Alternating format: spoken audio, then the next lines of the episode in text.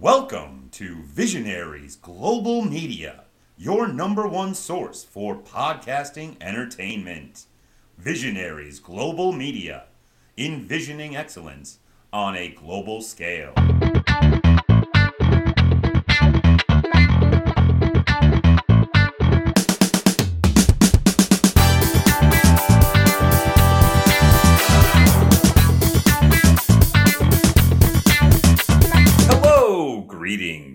Guten tag, or however else you say hello, and welcome to VFTR 2.0. I am Chad, coming to you from the cave, and I am joined by the co-host with the mostest, my good buddy. We call him Big Baby Daddy Diesel. I am here at Diesel's Dapper Dungeon of Delight. And yeah, it's springtime. So it is starting to get a little more delightful outside, not just inside this dungeon. Yeah, it's the first time and I feel like weeks that it's actually sunny outside right now. Like I can actually see the sun as I look out a window instead of it being cold and gray like it is in the UK all times. Yeah. And we got a ton of rain yesterday. And I woke up this morning and my grass was so much longer and I'm kind of pissed about it. Hey, but it's no mow May, so you don't have to worry about it. Yeah, yeah, well, probably not gonna happen. I I am definitely gonna subscribe to No Mow May simply for the fact that I have not bought a lawnmower yet, and if I don't have to mow my lawn for a month, I'm not gonna. Don't blame you. All right, folks, enough of our jibber jabber and dilly dallying, though.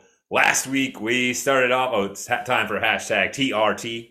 Guess I didn't say that because I didn't.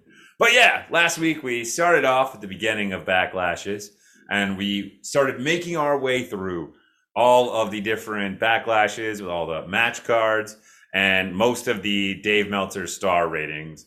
Just had a little chat about it. No one seemed to come at us in the comments or you know, on our Twitter saying that this was the worst thing we've ever done. So guess what? We're gonna keep going and we're gonna finish off the backlashes. So Diesel, take it away. Okay, so the last one we did was Backlash 08, and then they kind of like retired that pay per view up until they did the brand split again in 2016. At that point, they were running two pay per views a month because the pay per views were brand exclusive, unless it was like a big four, and then only one a month. But so they needed, uh, so they brought back some of their old pay per view names, and so they decided for SmackDown in September. Wait, yeah, in September they were going to use Backlash because Backlash is usually typically right after WrestleMania because it's uh, WrestleMania Backlash. That's why they call it that now. I remember Anywho. going to September for a hot minute and I was like, this is weird. Anywho, when they brought it back, the very first match was a six pack elimination challenge for the inaugural WWE SmackDown Women's Championship. So this was like right when the brand split happened, and like I really liked this time of WWE when they like SmackDown was really really good right now. Their roster was awesome. Raw was kind of, eh. you know, I mean, like- Raw's been eh for years. but I mean, the only thing that was holding Raw together was the KO and Chris Jericho at the time. But oh, uh, the list of Jericho. Wow. yeah, that was the that was six years ago. Can you believe that? Wow. Well, anyways, so we have in this six pack challenge, it's Alexa Bliss, Carmella, Naomi, Natalya, and Nikki Bella.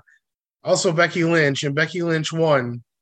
It doesn't say how, but yes, Becky Lynch was the inaugural uh, SmackDown, SmackDown Women's Champion. and I remember that. I remember I, that. I actually, I was like, this is so now. Actually, we're going to be doing pay per views that we probably watched, and we should know what was going on in storylines and such like that. yeah, we can definitely talk because it's, it's more recent. Yeah. Uh, Uh, the I- next, oh, oh yeah, we gotta go to the I gotta guess Meltzer star rating. Yeah. Um, Meltzer you know, he's he felt pretty. I think he felt good about this. I don't remember anything specific about this match, but I also don't specifically remember it being bad. So I'm gonna go right in the middle and say 2.5. Close. 2.25. Damn it!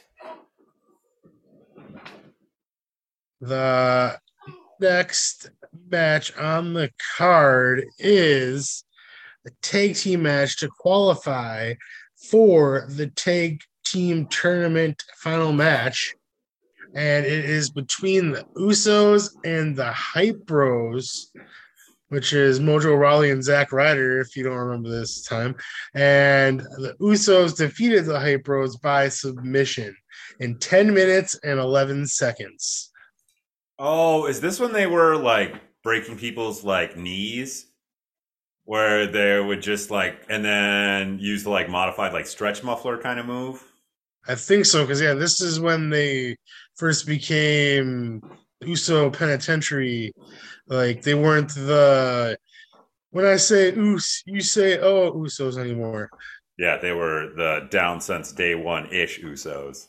Yeah, that's what. Yeah, there you go. Okay, what do you think uh, Meltzer gave this Man. match? How things have changed for the competitors in this match. The you know Usos are still going strong in the WWE, but are even like higher on the card. Like probably the most important tag team in WWE right now, and the Hype Bros are both gone. But Zack Ryder's doing well for himself.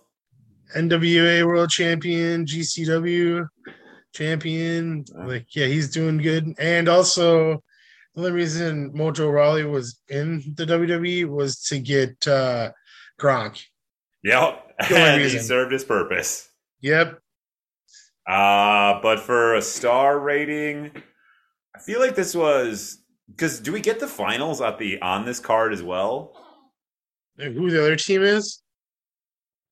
Yes, we find out who. Wait, no. Yeah, the finals is on this card. You're right. Yeah, I, I I thought I remembered it. So I think this was a pretty short match, and I think it's only going to be lower. So I'm going to go one seven five. Well, it was 10 minutes and 11 seconds, I think. But uh it's two and a half stars. Damn it! I should have gone with my mentality from the first one. Okay, the next match is a match that we've seen way too much of, and I never want to see it again. And it's a singles match for the WWE Intercontinental Championship between The Miz with Maurice and Dolph Ziggler, and The Miz retained via pinfall in 18 minutes and 22 seconds. Freaking Ziggle Piggle Pudding Pants. And this is like the weird time in the Miz's career where I like I I've always loved the Miz, obviously, but he was kind of like in a little bit of a downswing right now because this no, is no, this is when The Miz was like on top when he was with Maurice. yeah. But is this before or after the Talking Smack? This is like when Talking Smack started. So it's. Because remember, this is the brand split. So yeah. Talking Smack started when SmackDown was its own thing on Tuesday. SmackDown yeah. I- Live. but I, I'm what I was saying is he hasn't had his uh like no, he hasn't had. with- No, he hasn't had that yet. But he's also like cutting like the best promos at this point, and like he was the best heel. He was on the he was on his I was on his upswing, but his in ring work it wasn't that great. Is what I was saying. No, that's I I disagree with that as well. I think this is when he started getting recognized for being good in the ring. It was 2016. Like he's Yeah. he's been there for like five years by this point. You know. Oh yeah, no, but I'm saying this is like the beginning of the upswing. So I'm I'm just trying to gauge where the star ratings are, man. And I'm saying to you, and listen to my words when you gauge for the star ratings, you're like, it's not the beginning of his upswing. He's already like Fine, three five, swing. three five. 3.25. Damn it! See, now you talked me over it.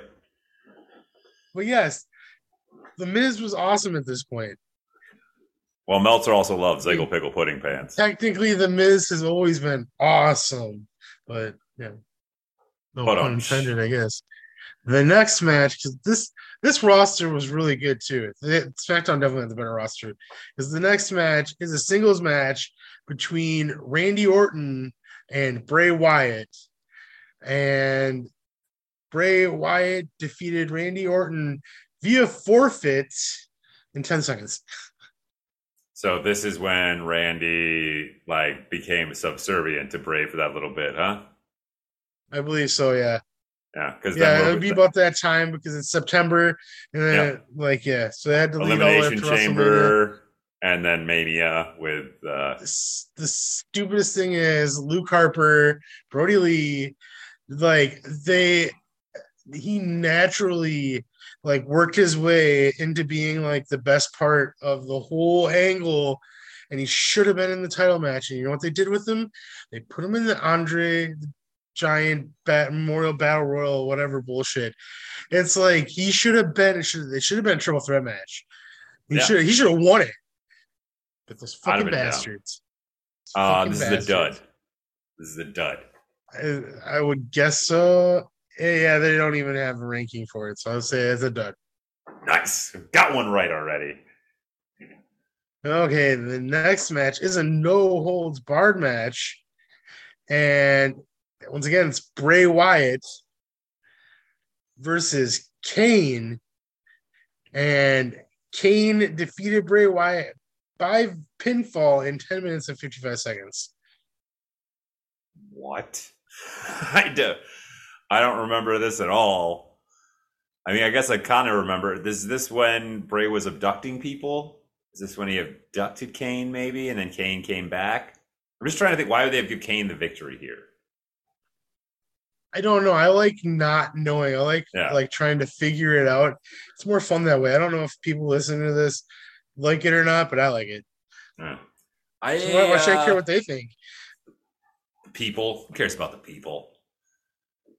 I have no. I don't think I have no recollection of this match, and I love me some Bray Wyatt, but this is Kane at the end of his career and not very good. So I'm gonna go one seven five.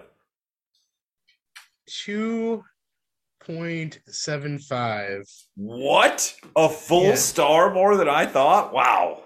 This match was ranked higher than the six pack women's championship match. It was also ranked higher than the Usos versus the Hype Bros. There must have been some serious story implications or something in this match, or the crowd was hot. So there's got to be something. Like, I mean, don't get me wrong. Once again, and this is also Bray Wyatt when he was also at his fattest. Like he wasn't even in like fiend shape yet when he got like Yeah. fucking ripped. He was still in his kind of dumpy cult layer like body type. I mean, I could do research to figure out uh like Nah, let's what just happened. make but- insane conjectures about it instead. I like it that way. I agree.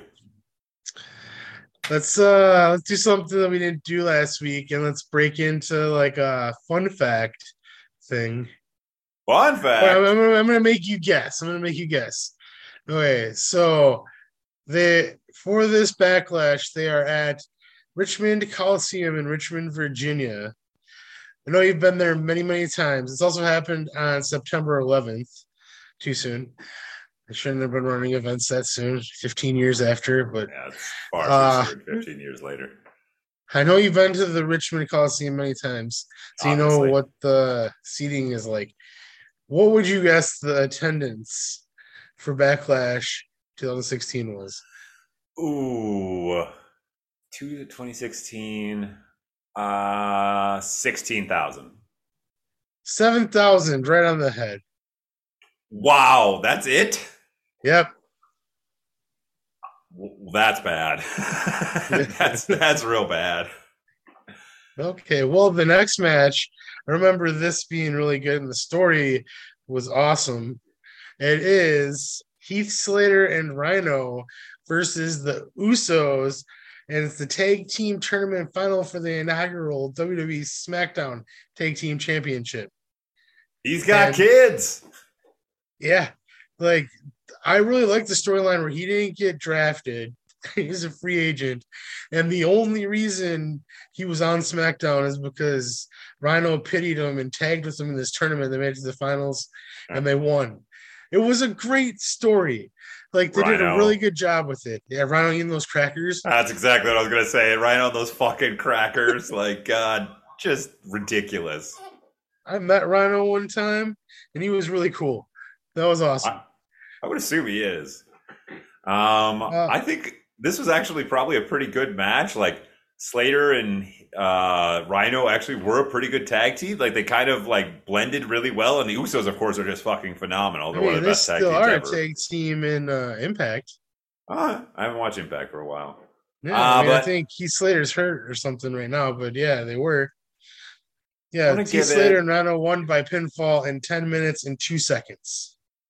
See, I remember. I already knew they won that. That's why I wasn't waiting for it. But I'm uh, I'm gonna bet three point two five stars. Three stars. Ah, that was my first guess. And in the main event, we have AJ Styles versus Dean Ambrose in a singles match for the WWE World Championship.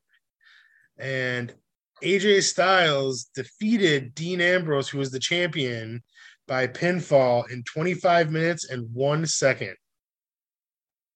This is how AJ Styles became WWE champion for the first time. Huh. Um, I bet this is a pretty decent match. I'm gonna bet three and a half stars. 4.25. Jeez, definitely didn't go high enough on that one. No, I mean, I mean, it's AJ Styles versus Dean Ambrose, and like, yeah, I just couldn't remember how I much. can't- like I remember it, but I don't remember it, and should go back and like 2016, I believe, was a really good year for WWE, and I should go back and watch this pay per view because this looks like a really fun show. Yeah, geez, at the beginning of the brand split, like that's pretty badass, actually. So now, got Backlash 17. Let's see what the card is for this one. Okay. Are you ready, Chad? Oh, I was born ready. Oh my goodness. This might still be good, but I don't think it's going to be as good as last year's show just by like glancing at the card. I mean, the the pre-show match looks pretty good. Tye Dillinger defeated Aiden English.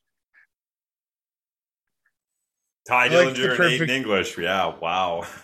I liked the perfect 10 Tye Dillinger. Uh, still one of the greatest WrestleMania entrances of all time, coming out at number 10. Like nothing could Yeah, have been Royal Rumble. perfect. Royal Rumble, sorry. Okay, but the real opening, the curtain jerker, was Shinsuke Nakamura versus Dolph Ziggler in a singles match. Okay, so this would have been the like call up of Shinsuke then, right? Because I feel like his first feud was against Dolph Ziggler Pickle Pudding Pants. Yep, I believe that is correct. And yep, Shinsuke Nakamura defeated Dolph Ziggler by pinfall in 15 minutes and 50 seconds. Shinsuke Nakamura. Uh, I mean, I'm sure Ziggle Pickle Pudding Pants got his head kicked off with the Kinshasa. Probably looked pretty cool. Uh, two and a half stars. Um, I'm having technical difficulties on that right now. You said two, two stars, I said three. three stars. You're close. It was 2.75 stars. Damn it. So freaking close on these. And this one actually has a star rating for the pre-show match. Oh, really? Yeah, it's a two-star Uh, match. I was gonna. That was gonna be my guess, actually. Oh, I'm sorry, I stole that from you. Yeah, geez, man, Yeah. I actually got one right for once. My bad. But the next match is a tag team match for the WWE SmackDown Tag Team Championship, and it is Breezango versus the Usos, who are the champions. Oh, and this has got to be Fashion Police time as well. This is definitely it's 2017. It's definitely fashion police time, Oh. and this has got to be pretty close to when we went to SmackDown. Yeah, was definitely got to be in the time frame. Oh man, did this actually come out as a good match? I mean, once again, I, I'll just keep talking about how much the Usos are great, but the Fashion Police at this time were a lot of fun. They were super over. Who won? Oh, obviously the Usos defeated uh Breezango in nine minutes and 15 seconds. Uh, is this the match where they were they came out as the janitors? Oh, was it the match where they came out as the janitors? It's a possibility. I think it might be because it was I know they did that during the tag team championship match. Breezango was badass, and I'm glad they they let them win the tag titles in NXT before they just canned their asses. But like I, I loved Breezango.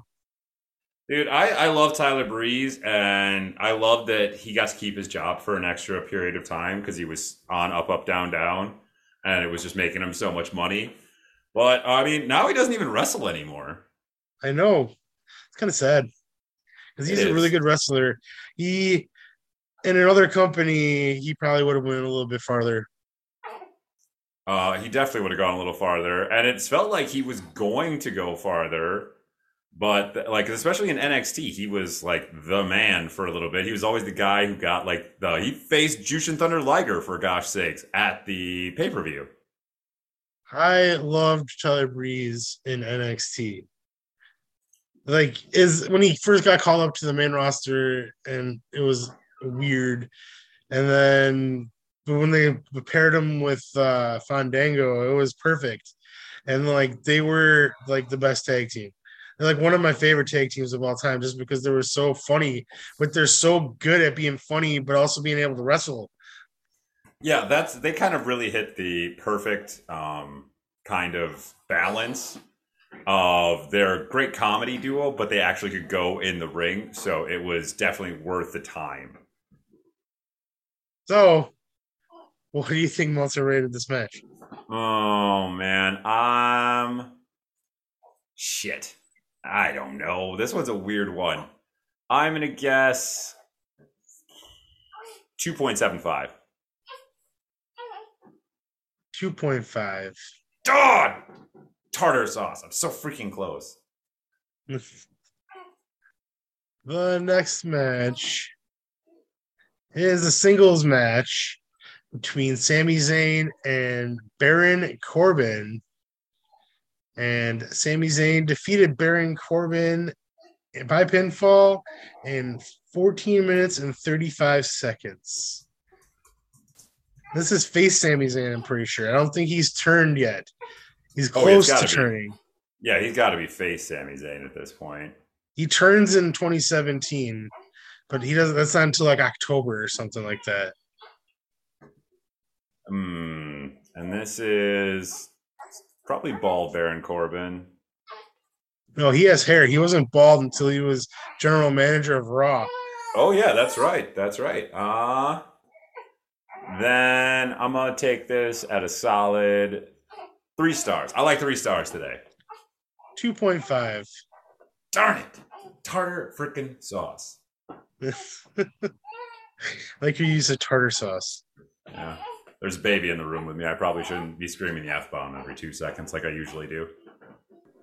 This next match is a six woman tag team match with the welcoming committee. And if you remember, that is Natalya, Tamina, and Carmella with James Ellsworth. They faced off against Becky Lynch, Charlotte Flair, and Naomi. And I can't remember who were they welcoming because I know they just had the superstar shakeup. Did uh, Charlotte Charlotte on Raw originally? I can't remember. I think she she must have I think she must have been. Because yeah, they had they, Becky and Charlotte weren't on the same show right away. So then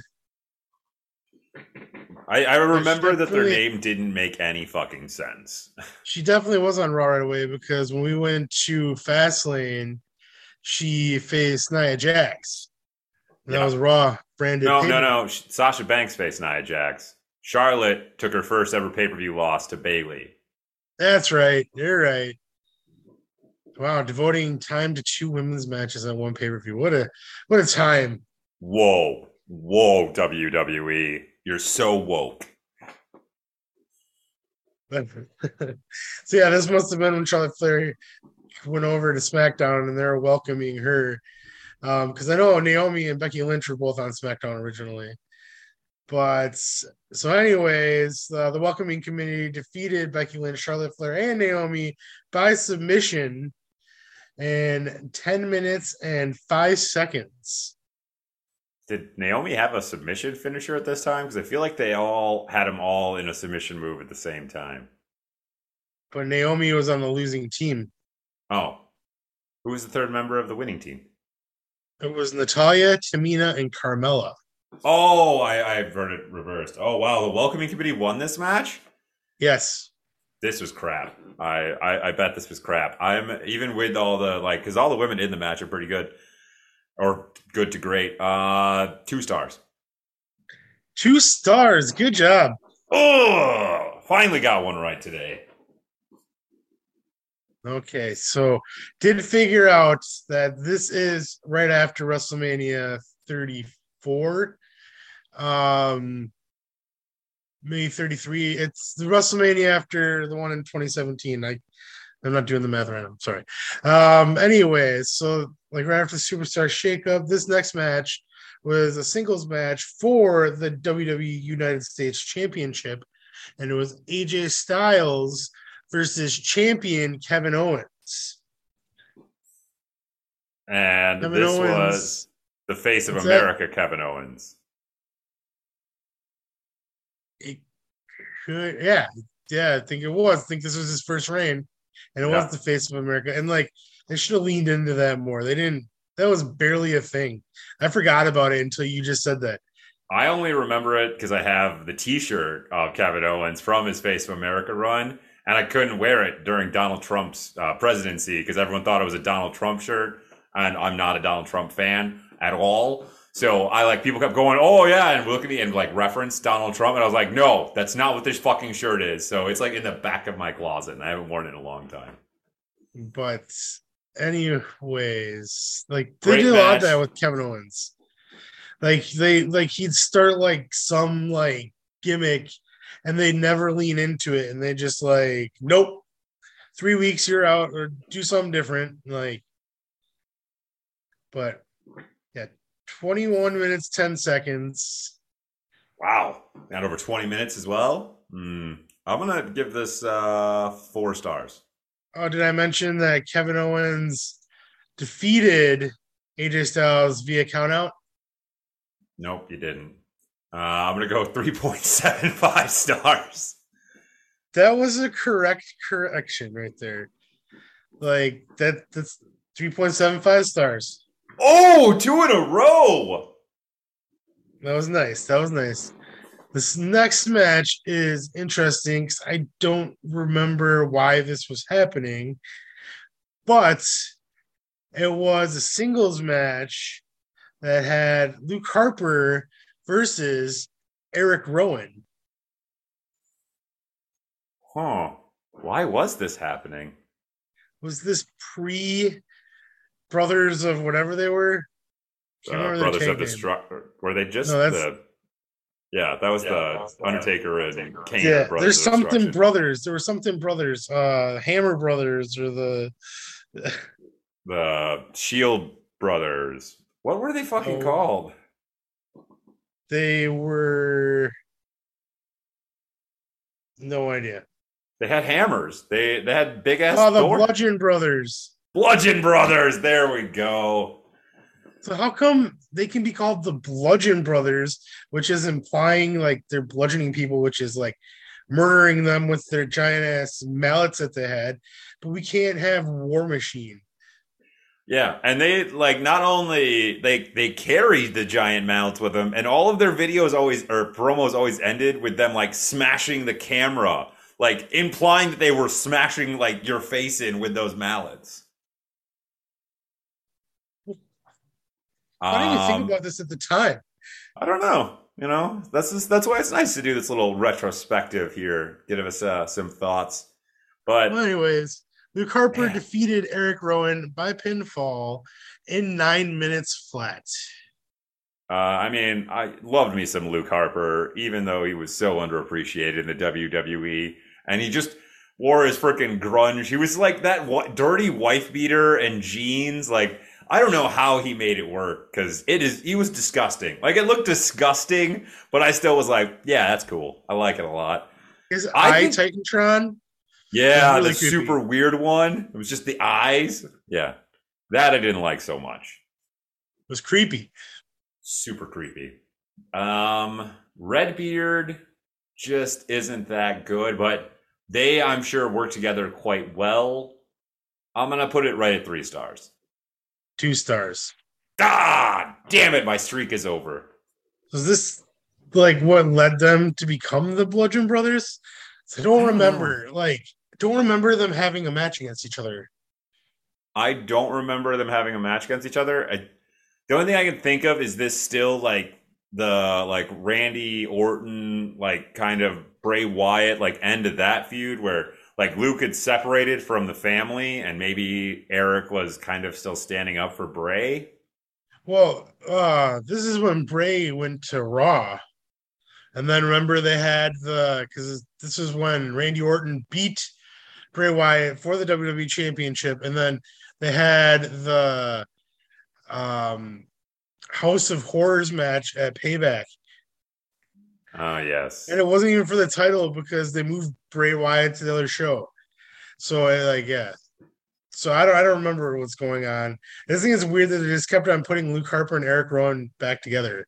Because they were together with the Wyatts and then they were together when they weren't with the Wyatts. And like I don't have a problem with it because they were a really good tag team. It's just it's just weird like how they had to put them they couldn't have just been Luke Harper and Erick Rowan. They had to be the Bludgeon Brothers. Like they totally changed their gimmick. I don't know. It's weird. They were tag I- champs the Bludgeon Brothers, though. I completely uh, agree that it was weird that they had to just be the Bludgeon Brothers because they couldn't just stick with their real names. But it led to a hell of a bunch of series with the Usos and the New Day. That was those were some great freaking matches. And Breezango. And Breezango, yeah. And I'm just Wow. remembering now, I totally forgot. Breezango also had the Ascension with them. Oh yeah. The like got the greatest NXT tag team of all time that uh, the minute they got called up couldn't win a match. Oh man, I really, really missed the Fashion Files. There were some good, good times. And I should go on YouTube Files. and like watch all of them because they were all laugh out loud funny, every single one of them. I would concur. Anyways, moving on to our main event of the night. Do you know what the main event was of the 2017 Backlash? Um, What all the things we just talked about. yeah, that's Randy what I was trying to. champion. Randy Orton is SmackDown champion. I'll, I'll give you something um to like jog your memory of what happened at this time because I like read a little bit of the synopsis above. So they did the um superstar shakeup and remember how SmackDown was always like different and they were the land of opportunity and this was when they were really preaching they're the land of opportunity. They had that uh six man battle royal and maybe it was just a six pack challenge. And I can even bring up the competitors for you. Was it a gauntlet match? No, I think it was just uh six man. I was just reading about it and I can't find it. It's a six pack challenge, and it had Dolph Ziggler, Mojo Rawley, Erick Rowan, Luke Harper, Sami Zayn, and the winner, Jinder Mahal, who was coming off of a massive losing streak on Raw, and that was his like that was his gimmick on Raw. He couldn't win a match, and remember he got all pissed about it, and they brought him over to SmackDown, and he won this. The main event of the 2017 Backlash is Jinder Mahal with the Singh brothers. I was gonna say this is when Randy Orton started just like having an absolute hatred of announce tables and couldn't break them anymore. Defeating Randy Orton by pinfall, who was the champion, uh, in 15 minutes and 45 seconds.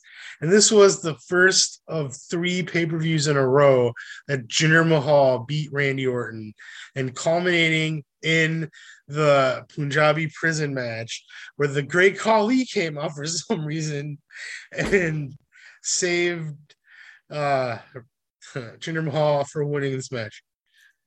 The only thing that I look back fondly on from this feud, because I remember I defended it back in the day because I was like, at least they're trying, and I know why they're trying, but like Jinder was trying. The best thing about this feud, and the only redeemable part, was just the absolute ass whooping that Randy Orton put on the Singh brothers each and every week, each and every pay per view. They were the Yeah, quintessential around. ragdolls. That gif is still going around after he like did the backdrop to one of the Singhs on the announce table and he does that face like ooh yeah Yeah, because you know that table was supposed to break that time, and he just the Singh brother did not have enough weight for that table to break, and it looked like it hurt. randy orton's hilarious because he makes those facial expressions and like he's randy orton isn't a character like he's randall keith orton all the time that's who he is that's what he is in the ring that's he's just himself he's always been himself so like yeah that's hilarious You know what's funny? I guess it's it's a quasi sidebar a little bit. Is every time that I hear Randy Orton's full name read out, my brain then re-remembers that RKO are just his initials, and it's not actually like that cool of a name for a finisher, and it just somehow works. But like every time, like I forget, like it's just my brain's like, oh yeah, I don't know that anymore. And then you said his name, I was like, oh yeah, RKO is just his initials. and that guy is gonna wrestle forever Hey man, you do enough rest holds. You got your sleep in each and every week. You got all the time in the world. Okay, so what, what do you think Meltzer rated this match? One star. 2.75. Wow. I feel like they progressively get worse with each match then.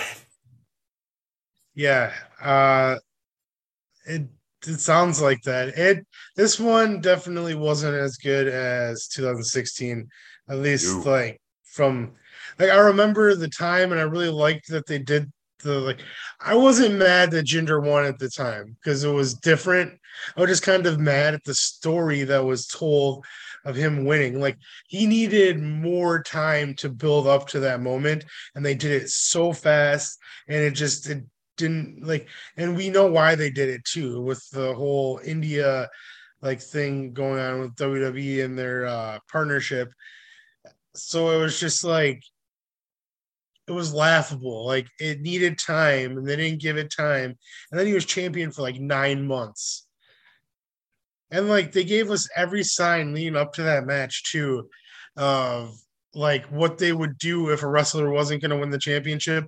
Like remember he had that like photo shoot with the title belt and everything like that. Yeah. And like that's like if that happens, the wrestler doesn't win the title. They've already been like pictured with the title, like at least like psychology wise, and like all this stuff. And he won in like nine months. We went to SmackDown. He was the champion. Man, I I was so sick for that SmackDown that that whole time is just a fog. Like I barely remember that SmackDown. And I had a broken foot. JR, the only one who was healthy amongst us. which is a rare occurrence. Let's say quotation marks healthy. Anyways, moving on to Backlash 2018. This one is now no longer just uh SmackDown pay per view, has Raw and SmackDown on it. Um, believe this one's still right after WrestleMania. Yep, May 6th, first pay per view after WrestleMania. Ruby Riott at with Liv Morgan and Sarah Logan defeated Bayley by pinfall in the pre-show singles match. 10 minutes, 10 seconds. There is a rating. Do you want to guess the rating? Uh, one seven five. 1.5. Close. That was my first guess, and then I was like, "It's Ruby Riott and Bayley." Maybe Meltzer liked it a little more. But the How weird is it that she had her own faction named after her, and they never did anything with her? I know that's what I always thought too. Like they they gave these two other wrestlers Ruby Riott's music as well. Like they based like this whole thing around Ruby Riott, and yeah, they just she was rarely in the title picture, and like, and then the sad thing is, it's kind of the same thing that's happening to her in AEW, which is like she deserves better than that. Like they brought her in there as like this big star like coming over from WWE, and like yeah. But she won this match. She beat Bayley in the pre-show, Yeah, good job. justify it somehow. Anyways, the curtain jerker was Seth Rollins versus The Miz for the WWE Intercontinental Championship. Seth Rollins was the Intercontinental Champion. And if this is 2018, this is when Seth Rollins was on fire, like the top baby face, and everyone was behind him. He had that gauntlet match, yeah, like where you like wrestled for over an hour. Like that was a fucking hell of a match. Uh, that was the one time that I actually like tuned in live. I because I wasn't watching wrestling or WWE shows live ever, and I remember turning it on for that gauntlet match. Oh man, I'm just I just like peeked up ahead because I had like Raw and SmackDown. This time, Kurt Angle was the general manager of Raw. Oh, Like, doesn't that seem like it was longer than four years ago? It definitely does, and also like got to be low lights of Kurt Angle's career. Like he was just not fit for that role. Well, anyway, Seth Rollins retained his Intercontinental Championship by defeating The Miz by pinfall in 20 minutes and 30 seconds. I guarantee you, from my at least from my memory, this was the match of the night. Like they opened up and they were on fire, and I remember like it just wasn't as good for the rest of the show, from my memory. I could be wrong. Yeah, I don't I don't remember this match at all, but going 20 minutes and Seth Rollins and The Miz, I'm gonna go four stars. 4.25. Ah, I undershot it. The next match was for the Raw Women's Championship. The singles match was champion Nia Jax versus Alexa Bliss. And Nia Jax defeated Alexa Bliss by pinfall in 10 minutes and 46 seconds. Yeah, I kind of remember this weird storyline that they were telling of their like friendship and their friendship falling apart, and that was bad. Uh, one and a half stars. 1.25. You're overshooting them. Ah, by 0.25. The next match is a singles match for the United States Championship. Now, just remember, you owe me a T-shirt Yeah, because we did a bet about uh, Jeff Hardy and Seth Rollins in the 2018 draft. You're supposed Yeah. to buy me that Monday Night Rollins T-shirt. You never I- did. I never did. I do remember This that now. just you bringing bring up the memories because so remember because they were both the champions and they switched shows and you're like like you didn't think Jeff Hardy was going to switch that was that was our bet on SmackDown Yeah, I've Like, been making dumb bets for many, many moons, you asshole you stole me a shirt and I will owe you that shirt for many, many moons. Yeah well now it's now it's in my memory. I'm not going to forget now. I'm not going to forget until I get that shirt. Anyways. Huh I'm gonna and I'm like charging you interest. So there's gonna be like another like shirt or at least like a five pack micro brawlers or something on top of that. But anyways let's go back to the card. We have Jeff Hardy who's the United States champion he defeated Randy Orton by pinfall in 12 minutes flat and look how far Randy Orton's fallen down the card not very far but still No. different But still this is the feud where Randy Orton took Jeff Hardy's earlobe with like the screwdriver. Oh yeah. Oh, Oh, was that was, so gross. what do you think Meltzer uh, gave this match? Oh man, I don't know. I, I I remember the screwdriver and just going, "Oh my god, Randy's sick." And but I'm uh mm, I'm gonna guess three stars. 2.25.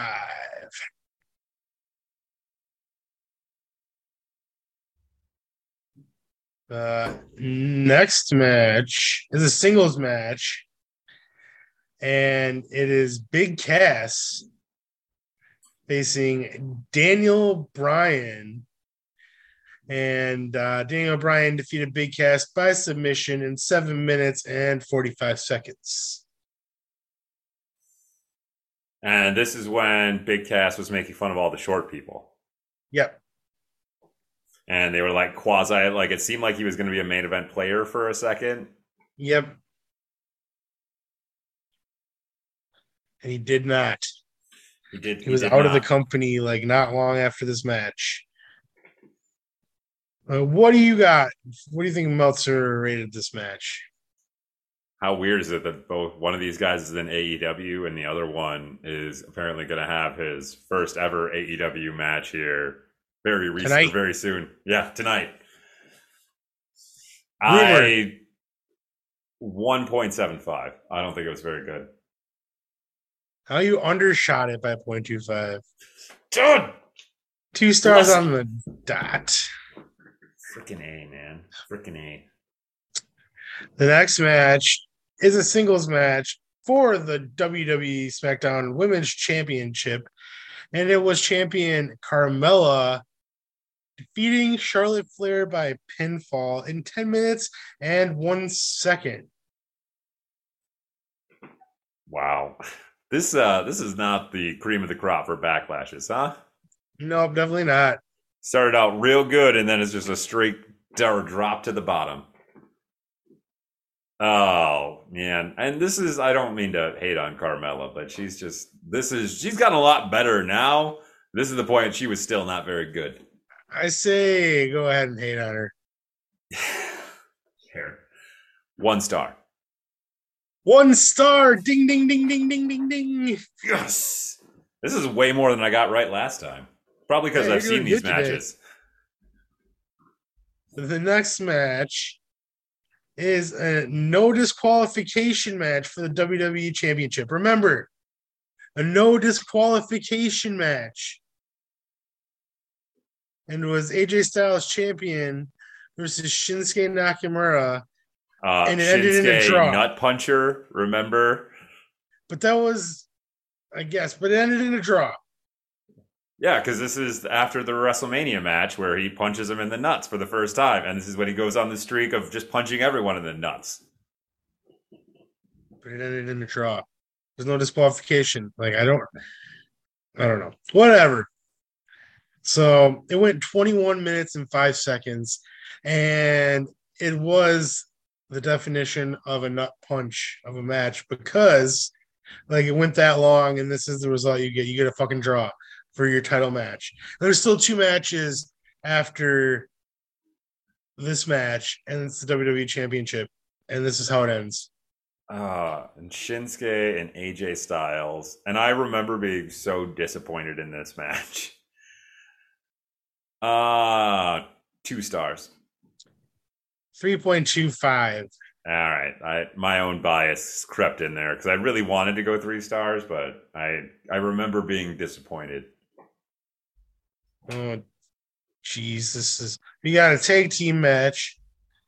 Consists of Braun Strowman and Bobby Lashley defeating Kevin Owens and Sami Zayn by pinfall in eight minutes and forty seconds. Um, okay, just why? Is this after Kevin know. Owens faced Shane McMahon in the Hell in the Cell and Sami Zayn helped him? Yeah, I mean maybe about six months after that. Yeah, Yeah. now they're on Raw. Yeah, I was just trying to think of why then. they were still together.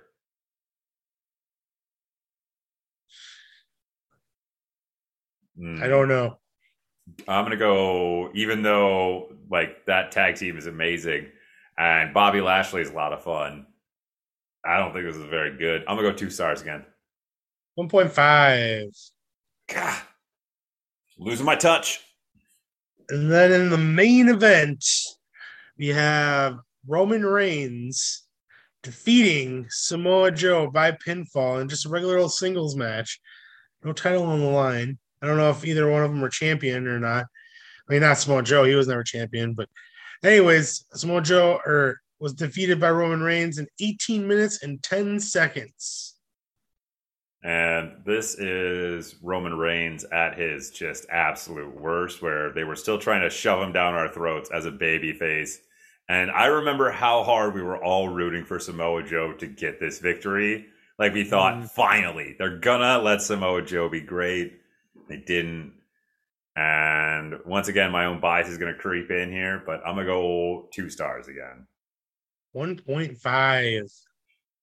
Diesel. I know I say it often, but that was literally going to be my guess, and then I was like, no. It, Meltzer had to give at least a two star to the main event with Samoa Joe and Reigns in it. Fuck a duck.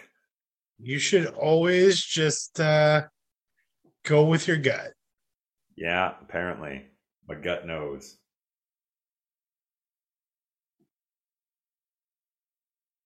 These uh, backlashes are progressively getting worse. Like I feel like we started on a really high note when we first came back to backlash, and now as each progressive year passes, backlash becomes more and more an afterthought and not very good. It seems. Apparently, I was right last week. They did skip 2019. There was no backlash in 2019, but there was a backlash in 2020, and it was the greatest wrestling match ever. Backlash. Yeah. All right. I remember this one. I don't. I don't think I watched this one, but uh, because it was weird. the 'cause it was- pandemic, it was- we had all the free time in the world. I know, but like the no fans, and it was just really depressing. This was before they were in the Thunderdome Yep. or had like all the like fans, so it was just it was just quiet. This was the in the freaking performance center still. The pre-show match was Apollo Crews. It was for the United States Championship. Apollo Crews, the champion. Is Apollo Crews like? Why don't they do something with him? Like, I just did, yeah, waste try. waste of talent. They try and it just never sticks. but Apollo Cruz, United States champion, defeated Andrade, who was accompanied by Angel Garza and Zelina Vega, and he defeated him by pinfall in seven minutes and 25 seconds. That was a fun little pre-show match. Two and a half stars. Three stars. And the curtain jerker is a triple threat take team match for the women's tag team championship. And it has your champions, Bayley and Sasha Banks, facing Alexa Bliss and Nikki Cross, and the Iconics. And Bayley and Sasha Banks win by pinfall. I don't know who they pinned, but they won by pinfall in eight minutes and 50 seconds. Just got a little more time than the pre show match. I don't quote me on it, but I'm pretty sure she they pin uh, Billie Kay. I don't know.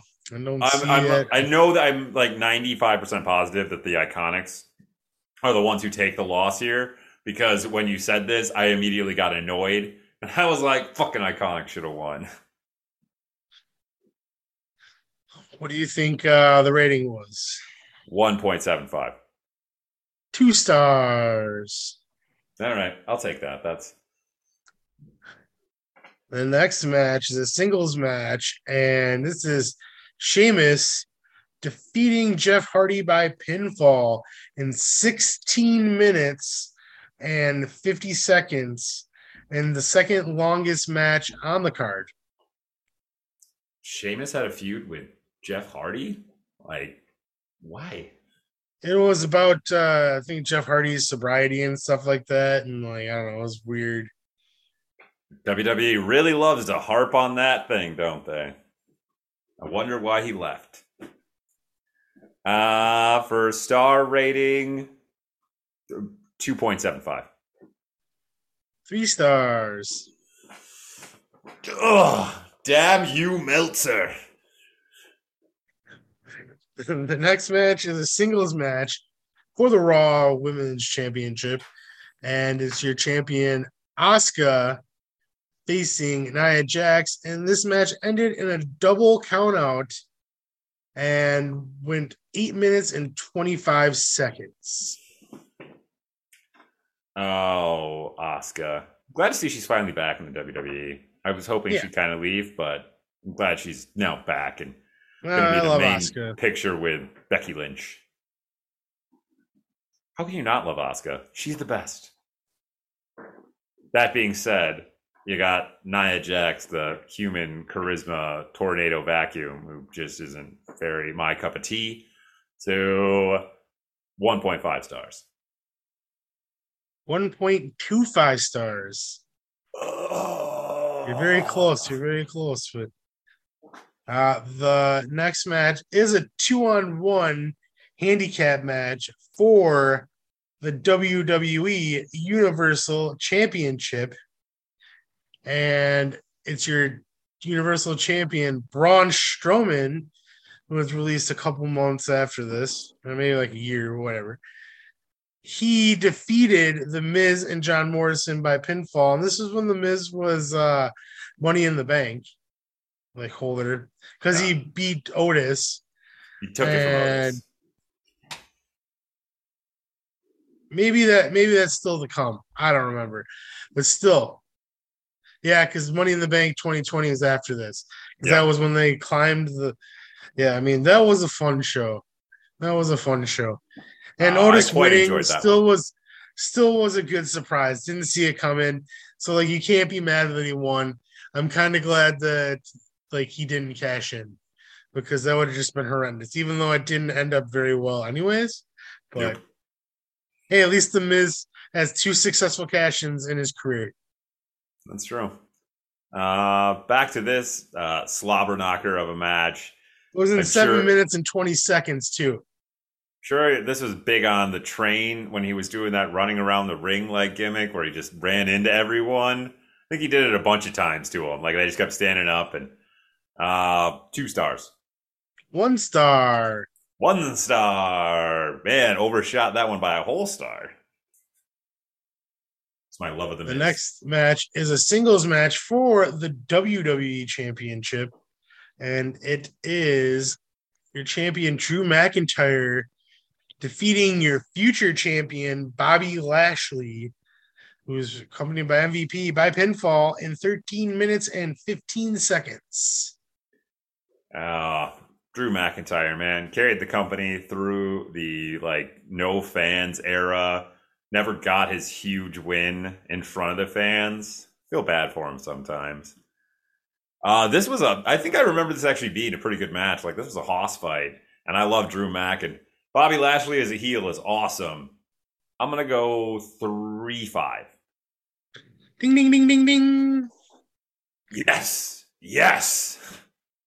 I have a sidebar. Sidebar. So, is Austin Theory the like current Drew McIntyre?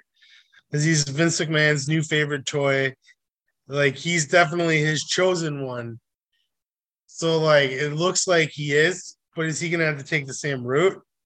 Or is he gonna capitalize on like I don't know. There was something about Drew McIntyre that kind of just kind of got lost he just got lost. He got overwhelmed or something like that, and then just like accepted the fact that he was part of three man band. And then by that point, it was like he was he was kind of fucked. But I don't think I think Austin Theory or just now Theory as he's called because he doesn't want to be associated with Austin and WWE has a thing against first names.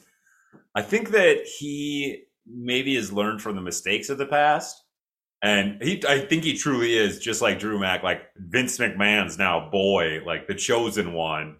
And I think he's ready for it though. It's he seems more prepared for it in a way than I feel like I remember Drew Mack being. Like Drew McIntyre, when he was given the chosen one, like gimmick kind of thing, like he didn't seem ready. He he seemed overwhelmed by it in a lot of ways. Okay, uh, let's fast forward 10 years from now. Is Theory the face of the WWE in 10 years from now? Here's the question Do I think the WWE will exist in 10 years from now?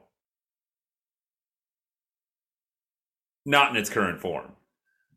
I think in 10, by 10 years from now, Vinnie Max kicked the bucket uh, and someone else is either in charge. And I think we'll still have the WWE because the name will never die. It's a billion dollar corporation. Is he the face of the company? No. Okay. This will be interesting to see. Yeah, got 10 years from now. Set the timer, folks. Okay, moving on to the main event of Backlash 2020, or finally to the greatest match ever singles match. Like I said, I never, I didn't even watch this pay per view, so I haven't even seen this match. But it was Randy Orton defeating Edge by pinfall in 44 minutes and 45 seconds. Now, I remember this match like pretty vividly. And I remember the internet being completely split right down the middle on it, where some thought it was way too long and just an absolute crap fest. And the other half really enjoyed the slow, methodical build of this match. I was right in the middle because it was it had its moments. There was some like really cool spots and there was some really good emotion in it, and the actual end of the match was good. But there were some definite points of the match that dragged really bad. And I do mean that pun intended, since basically they dragged each other all around the performance center to all these different little spotlight moments for the match.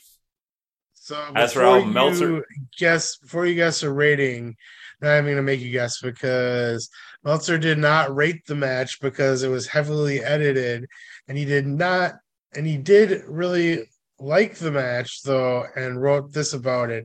Said if you want to call it a five star match, you could, but doing so would be unfair to everyone who actually worked a five star match without those benefits. Yeah, yeah, I I would definitely say it wasn't the greatest wrestling match of all time, but it had its moments. Well, now we're moving on to Backlash 2021, which was last year's Backlash. It was also the first WrestleMania Backlash. I just hate how they have to name all their pay per views something different now. And just who cares? This is the I won't lie. This is one of the few that I actually kind of like.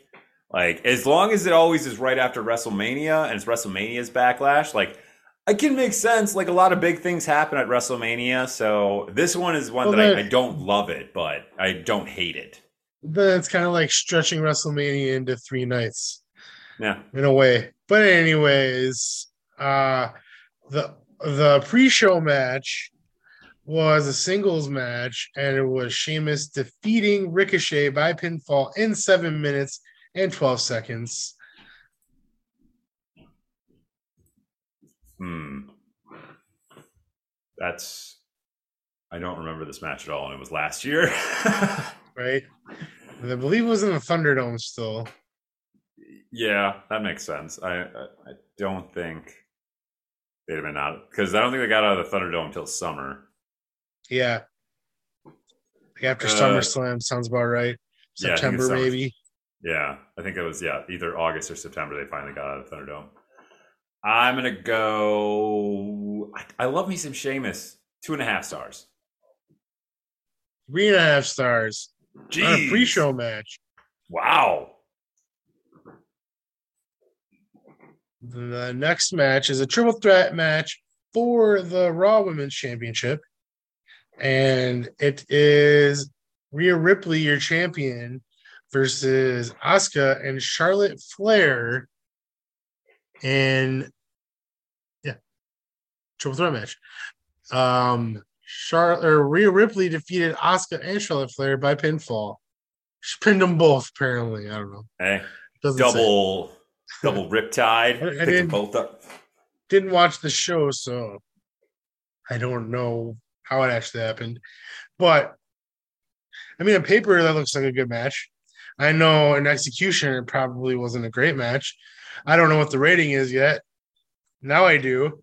And I'm going to see if you can guess. I, I bet you you're going to be surprised. I think this might actually be crap. I think this is like bad, and I think it. I think Meltzer like really hated on this match. I'm gonna go one star. 4.25. I was just gonna say it's either one way or the other. It's either he hated it or he loved it. Okay, now this next match, I can't believe doesn't feel like it was a year ago. And but I also already forgot about it until right now. This next match was a zombie lumberjack match. It was Damian Priest defeating The Miz, who was with John Morrison, and he won by pinfall in six minutes and 57 seconds. Yep, and this is the WWE forgetting to tell us all that apparently Army of the Dead sponsored WrestleMania's Backlash, and this Fucking match Batista.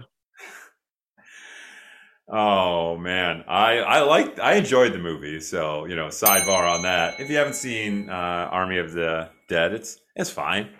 Or World of the Dead, whatever the fuck they called it. I don't even know anymore. Um, but yeah, this match was crap.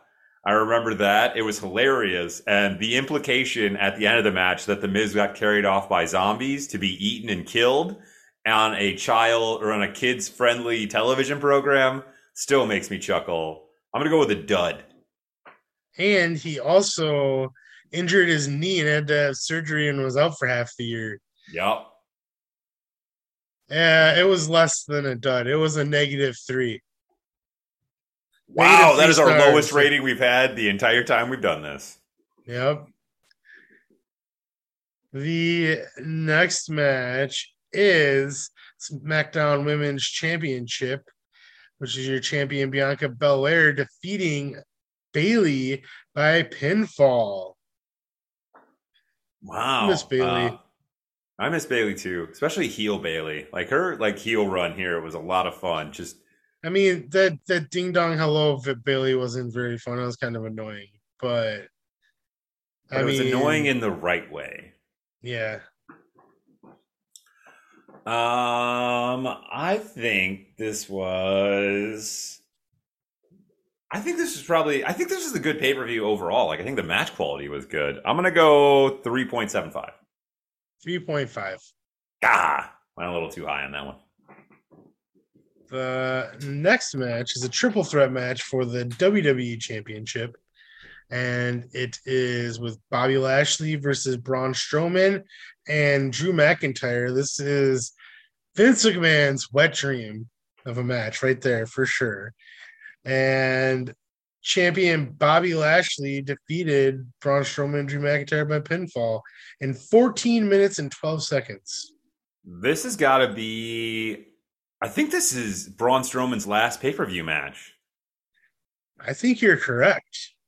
Like, because I, I remember we all talked about the fact that he was just in the fucking title match at the last pay per view when they released him. Yeah, I think you're right. Wow, how things have changed. Now he started his own wrestling company. we'll call it I wrestling mean, company.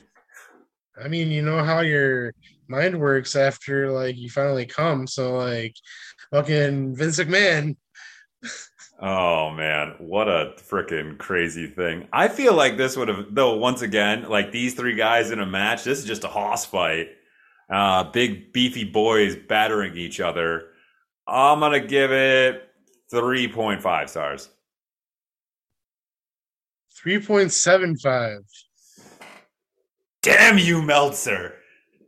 Okay, well, you got one more shot. This is the last match, and it is for the Universal Championship, and it is your champion Roman Reigns with Paul Heyman. So you obviously you know he defeated Cesaro by technical submission. So basically, he couldn't. uh He passed out. Yeah. yeah. Um, remember when they were giving Cesaro this like mini push, and you're thinking like maybe, or no, never. That's why he's gone. And now he's just sitting there not doing anything. And it's like, when is he going to show up somewhere? And when he does, it's going to be like, this is awesome. Yeah, it's crazy that Cesaro isn't anywhere right now. And this did feel like, oh my gosh, WWE is actually going to do something with him because they want to keep him. And then he just, I mean, he couldn't beat Roman Reigns. Like, legitimately, I don't have a problem that he lost to Roman Reigns in this match because Roman Reigns is on the greatest run of his career and is the best part of WWE right now. But still, what the hell? God, poor Cesaro. I think the finish dragged this match down. I think the rest of the match was good. I'm going to give it four stars. 4.25. Damn it. I took 0.5 stars off instead of 0.25 stars. It, uh, so I mean, that is all the past backlashes.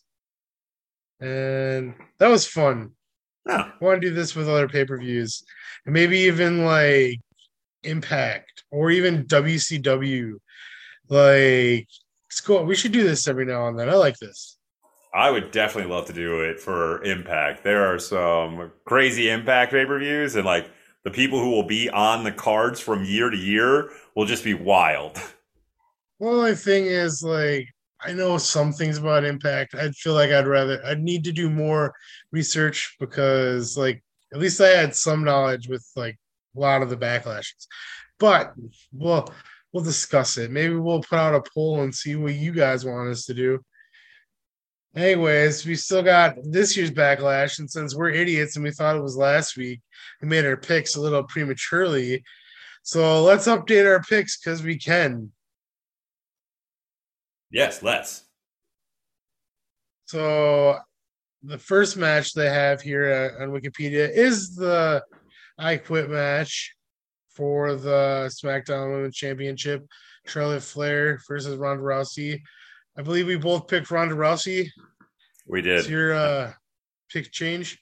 Nope, sticking with it and still don't care. Hey, the next match is Cody Rhodes versus Seth freaking Rollins. Both had we both picked Cody. Yeah, but we had a lot of trepidation because it's wild to say that Seth freaking Rollins is going to lose on a major pay per view twice in a row. But I still think it's got to be Cody. You can't you can't put the new toy away yet.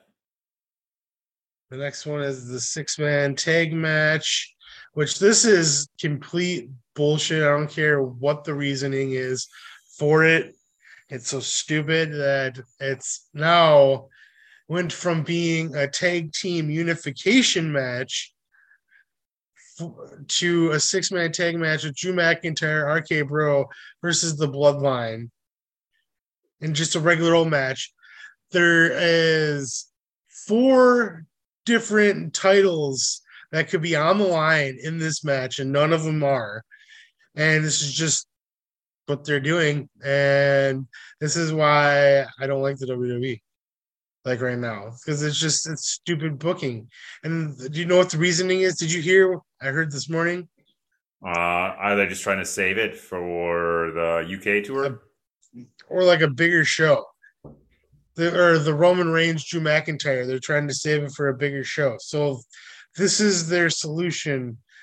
Taking a match that is like has a lot of intrigue and is really cool, and they're going to unify some more titles and see where they go and have the bloodline just have everything. And they go do something like this, and this is why I'm not going to tune in this weekend. But anyways, it's the bloodline's going to win. Yeah, the bloodline has to win this match now because Roman Reigns is on part of it. But I, yeah, this they went from me actually caring and like thinking. Actually, hey, I changed my mind. Bloodline's going to lose because then it's gonna like maybe draw more intrigue in the unification because I'm assuming they're still gonna go to that. But and the plan is Drew McIntyre versus Roman Reigns. Maybe have Drew McIntyre pin Jey Uso or something like that. Yeah, you're probably right on that. I'm gonna stick with the bloodline though. Anyways, know the next match is AJ Styles versus Edge. And didn't we both pick? I don't remember what we picked. Uh, we both picked Edge because I love me some Yeah. AJ, but it's got to be by distraction again. Oh, yeah, yeah. Yeah, because it's going to be, yeah, you said Ciampa yeah, because he's not is Tommaso another- anymore. yeah. Because once again, Which they just have a problem with first names. I just don't get it. Yeah, it's, I kind of think it's lame that uh, he's on the main roster. Anyways, not because I hate the man, it's because I love the man and I just know what's going to happen to him. Well, they've already shown was- that they don't know what to do with him, as he was a heel last or two weeks ago at this point when he attacked Mustafa Ali, and then this last week he was a good guy again. So who fucking knows? Well, we have Happy Corbin versus Madcap Moss, and we both said Corbin. Uh, no, I said Madcap Moss. Oh, did I say Corbin? You did say Corbin. Okay. I went with the shiny new thing. And the main event of the show is Wikipedia has it is Bobby Lashley versus Omos, and we both said it has to be Omos because if Bobby Lashley beats him two times in a row, that totally destroys him being a big monster. Yeah, and 50-50 booking at its purest. Exactly. Cool. That's a pretty lame card, huh? Yeah, I was considering watching it, and if it would have been this past Sunday, I probably would have. But now that they've, you know, taken away the unification match, and I've had a little more time to think on it, I'm not going to watch it. I mean, I do kind of want to see Cody Rhodes versus Seth Rollins again and AJ Styles versus Edge again. Yeah. But before it was I half mean- and half. Now it is now uh, tipped towards less of the card I actually yeah, it see. because I don't think. Yeah, the Charlotte Flair Ronda Rousey match it might be okay, but like I don't have really like I want to see it like the other two. Yeah. I just don't care anymore. Like, stop, stop with the Charlotte Flair, Ronda Rousey. I don't care about the two of them right now. I don't know. Maybe, maybe I'll pop it on Sunday and just watch the matches I want to see. I don't know. Probably won't though. Let me get honest. You'll think, think about would- it though. Yeah. Anyways, well, we're done with that. I don't know. Is is that TBT or we still got more? Uh, well, you know, the uh, time of recording, it is May the 4th. So May the 4th be with you. We're not going to talk about Star Wars, though, because the more important date that just happened was yesterday, May 3rd, which is, of course, Bullet Club Day. Because, yes, back in 2013, yeah, right? I don't know. Eight years ago, the Bullet Club was formed. Prince Devitt and Bad Luck Fale, Tamatanga, Karl Anderson, just the greatest faction of all time. And I know a lot of uh, old school wrestling fans like to just go, oh, it's just like the NWO, but watered down. Nah, nah, it's different, folks. Because Bullet Club was a faction that I just never thought would have this much legs under it, honestly. Started out as like a Gaijin faction in New Japan Pro Wrestling, which at the time, don't get me wrong, New Japan was awesome, great matches, but very, very niche. Like, not any, unless you were a hardcore, hardcore wrestling fan, you weren't watching New Japan Pro Wrestling. Like, it was totally off your radar. And then, slowly but surely, Bullet Club kind of takes over, and Okada begins going on his crazy run and everything. But this Bullet Club just creates this swell and this amazing merch and all of these great storylines and all of these great wrestlers. And really, I just, you know, I love Bullet Club. I am wearing my Bullet Club t shirt, the original one. Not the original one, the Bullet Club Bone one. I have the original Bullet Club t shirt as well. But this t shirt I'm wearing is actually the only wrestling t shirt that I bought another one of because I love it that much. And I ripped a hole in my first one. Bullet Club was cool, and now everyone thinks it's like the opposite of cool. And I am still on the like I still hold Bullet Club to high esteem, and it was so big that it wasn't a Japanese company that bled over into America, and it kind of was really good for New Japan because of that. Like people like me that wasn't really into New Japan knew about the Bullet Club through Ring of Honor and like it kind of was a gateway to New Japan.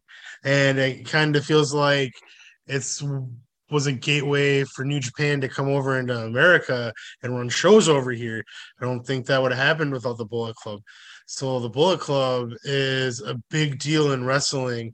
I think and it's like understated like how much of an impact they've had in like modern wrestling in the last eight years since they've been in existence. I mean, think about like on Raw, it ended with Finn Balor and AJ Styles like too sweetened in the middle of the ring, two former leaders of the Bullet Club. And the reason they were doing that and the reason they can do that is because they're honorary members of the Bullet Club. Like, if you're not part of the Bullet Club, you're not supposed to be able to do that. And it's almost like an accepted thing in like all of wrestling.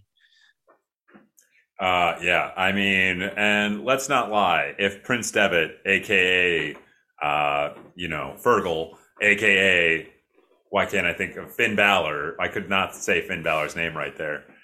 If he doesn't create Bullet Club, he's not a WWE wrestler ever. Like, don't get me wrong, I love him and he's one of the best wrestlers on the planet, but without the just absolute crazy swell of popularity because of Bullet Club, he isn't getting noticed by the WWE. And he sure as hell ain't going to come into the WWE and be the first ever Universal Champion. He is going to be a jobber on WWE if he even makes the company. He's going to be wrestling on main event every single week and never seen his face. And he would be called Fergal. And they laugh about it every week instead of being a badass Prince Finn Balor. Sidebar. Sidebar. Do you think that Finn Balor ruined the WWE's perception on creating new stars? Because they tried, they brought him up from NXT, and within the first month, he won the tournament with faced Seth Rollins at SummerSlam for the first Universal title, and he won it but he got injured and had to, less than 24 hours later had to drop it on Raw. Do you think like they're like, well, we're just gonna go with what we have. We're gonna push John Cena and all the old guys. Bring, bring back Goldberg. Ah, Undertaker's not doing anything. He's like 60 years old. He can go. Let's let's let's have Goldberg versus the Undertaker, and hopefully they don't kill each other. Like, yeah, I, I think that the domino of Finn Balor getting hurt right after winning the Universal Championship, the first ever champion, did impact a lot of things. I don't know if I'd full on say it's the reason they refuse to make new stars, but I do think it's one of the larger dominoes in the whole grand scheme of it. Okay, um so let's let's talk about like the butterfly effect or like chaos theory. So say it didn't go down that way. Like maybe Finn Balor wasn't in that match or he didn't get hurt or whoever was the first universal champion held it for a while and they didn't have to like just randomly put it on Kevin Owens because they didn't know what to do and they're just kind of like he's going to be a good transitional champion. And then the whole like list of Jericho which we talked about the second time we get that in today whole list of Jericho stuff like was the best part of Raw, so they had a reason to keep an eye on him for a while. Do you think like if that didn't go down that way, Kevin Owens would be more than a one-time world champion in WWE? I do, a hundred percent. I think one of Finn Balor's first major feuds as a as the Universal Champion would have been with uh, Kevin Owens, and because I think Finn Balor as a face isn't he's one of those guys who's better chasing and Kevin Owens is a wonderful asshole final boss to be chased. So I think that they would have had a wonderful set of feuds and I got to see him trading the title back and forth a couple times over the course of, you know, a few years. Well, but what I'm saying is like maybe they feel like they put it on him too soon. And I don't know. I think that heel Kevin Owens is a perfect like gimmick for the at least I mean either WWE or Universal title, you know. I Yeah. think, but they don't. I wonder if they feel like since they've already done it with him, and maybe they look at it, he lost to Goldberg. That's why he lost his title because, like that perception to Vince McMahon, it's it's so weird. Like he's the one who like wrote the story and booked the show, but now that's the way he looks at it. He couldn't even beat Goldberg in Milwaukee. Like he does, he's not deserving of the title. Yeah, Vince McMahon's a crazy old man. I to try and get inside his head is uh, just a fool's errand. But I do hear what you're saying, and yeah, maybe you're right. Maybe Kevin Owens is an even bigger star, even though he did just main event WrestleMania with Stone Cold Steve Austin. I mean, I guess that technically is better and probably bigger than winning the WWE championship. Like that's something that nobody else can like say. Like 19 years after his last match, he got him out of retirement and had a match with him. It was Battle of the Stunners. Like I guarantee you, and like in his in-ring career, that's his favorite moment, and that'll be forever his favorite moment. Oh yeah, childhood star. It's main event WrestleMania with him. Just His favorite wrestler of all time. Yeah. Okay, well, that was a good little sidebar on that. Uh, quick last thought on Bullet Club. Diesel, guess how many people Wikipedia has listed as being a part of Bullet Club at one point or another? These aren't like, they're not all, many of them are not full time members or anything, but at one time or another, we're Bullet Club. 23. Double it. 46? 46 different individuals over the course of these eight years they have listed as being Bullet Club like participants. Jeez. Right? You couldn't go through the this? list? I can go through it if you want, yeah. All right. Sorry, my Wikipedia closed. Here we go. In order. And we have Prince Devitt, Bad Luck Fale, Tomatonga, Karl Anderson, El Terrible, Rey Bucanero, La Comandante, Matt Jackson, Nick Jackson, Doc Gallows, AJ Styles, Yujiro Takahashi, Jeff Jarrett, Kenny Omega, Cody Hall, Chase Owens, Tonga Loa, Adam Cole, Bebe, Adam Hangman Page, Bone Soldier, Cody Rhodes, Frankie Kazarian, Marty Scurll, Marty Scurll, Hikuleo, Gino Gambino, Taiji Ishimori, Gedo, Jado, Jay White, Robbie Eagles, El Phantasmo, Kenta, Evil, Dick Togo, Chris Bey, Show, Scott Norton, Juice Robinson, Mao, Scott D'Amore, Amber Gallows, Mephisto, King Haku, Tokyo Latina Peter, Brandi Rhodes, and Stephen Amell. My favorite one is Frankie Kazarian because it was only for a week and it was only to like fake them out. So he, Yeah. so Christopher Daniels could beat Cody Rhodes for the Ring of Honor Championship. All the fuck with Cody Rhodes. Such a great like 2016, 2017 are like two of Ring of Honor's best years. They truly were too sweet. Bullet All because of the Bullet Club. Damn right. Full, full, full life.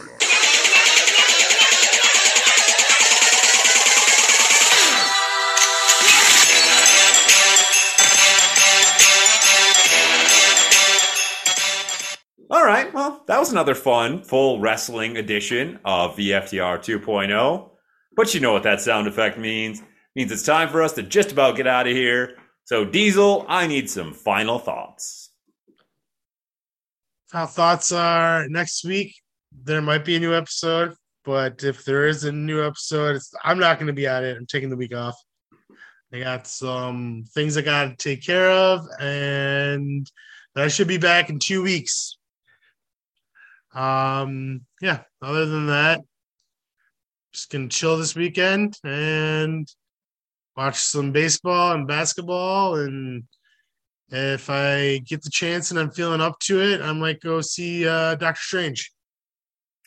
Yeah, uh, that is numero uno. If you are listening to this podcast on Thursday, when it drops, that means that night I will be going to see Doctor Strange in the multi- or multiverse of madness. Jacked. So very excited for this movie. I love the fact that Marvel has gone from doing like one like crazy Avengers level movie each like few years to nah, fuck it. We're just gonna put a whole bunch of them out in a row. Because we've had Spider Man, uh, No Way Home. Now we get uh, Doctor Strange. Like they're just it's fucking crazy out there right now for superheroes. Uh, that, we also, get Thor. Yes, Thor: Love and Thunder, which the trailer just aces. Just I cannot wait. Freaking Chris Hemsworth, like Thor has gone from being probably don't I know you love him, but the worst Marvel character in the movies to quite possibly the best Marvel character in the movies. I saw his potential from the beginning, Chad. Okay. Yeah, you saw it. You saw it truly.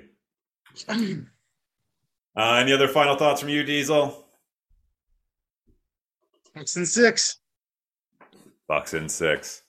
Uh, it is Mother's Day this weekend, so here in America, so say you know I love you to your mom or whatever like that, and it's you know technically the first uh, Mother's Day that you know Allison's a real mother, so gotta actually celebrate it, make an eggs Benedict on Sunday. But yeah, besides that, I don't have anything We- else. We celebrated Emily's first Mother's Day this past Sunday, week early. Yeah, nothing wrong with that. No, you got plans this weekend. Yeah. But Diesel, why don't you do some social media stuff so we can get on out of here? You can follow me on Twitter at diesel underscore VFTR. Follow Chad on Twitter at Chad's underscore mind or at VFTR TPO. No, two two PO. I don't know why they said I don't know. Whatever. I just want to go home. I'm already at home. I'm so Anyways. You can follow us on Facebook or Instagram by searching View from the Top Rope Official. You can follow us on YouTube by searching View from the Top Rope. You can send us an email at view from top rope at gmail.com. You can follow us, you can follow Visionaries Global Media on Twitter at Viz Global Media. And send in your podcast to visionariesglobalmedia at gmail.com to get added to the network where you'll be heard on. No, you're freaking me out with those lights. Uh, Apple Podcasts, Google Play, Stitcher, SoundCloud, iHeartRadio, Spotify, Podknife, and Potable. Didn't do very good on that this week, but uh, I got it all in there. You got it all in there. And just so, so many others podcasting platforms. Just type in Visionaries Global Media. You'll find us on a podcasting platform you enjoy. Uh, for the benefit of the tape, I do have a whole bunch of multicolored lights that I turned on because it's party time, because it's the end of the show. But yeah, as always, we thank you so much for enjoying this madness that we call a podcast. Hopefully, we've gotten you through that boring workday, that workout that we're so proud of you for finishing, or whatever else you happen to be doing while listening to our dulcet tones. As always, I have been Chad. He has been Diesel. Make sure, be kind to each other out there, folks. We're all just humans trying to survive on this spinning orb. So there's no reason to be a dick about it. But please, always remember to climb up high and enjoy VFTR 2.0. Thank you.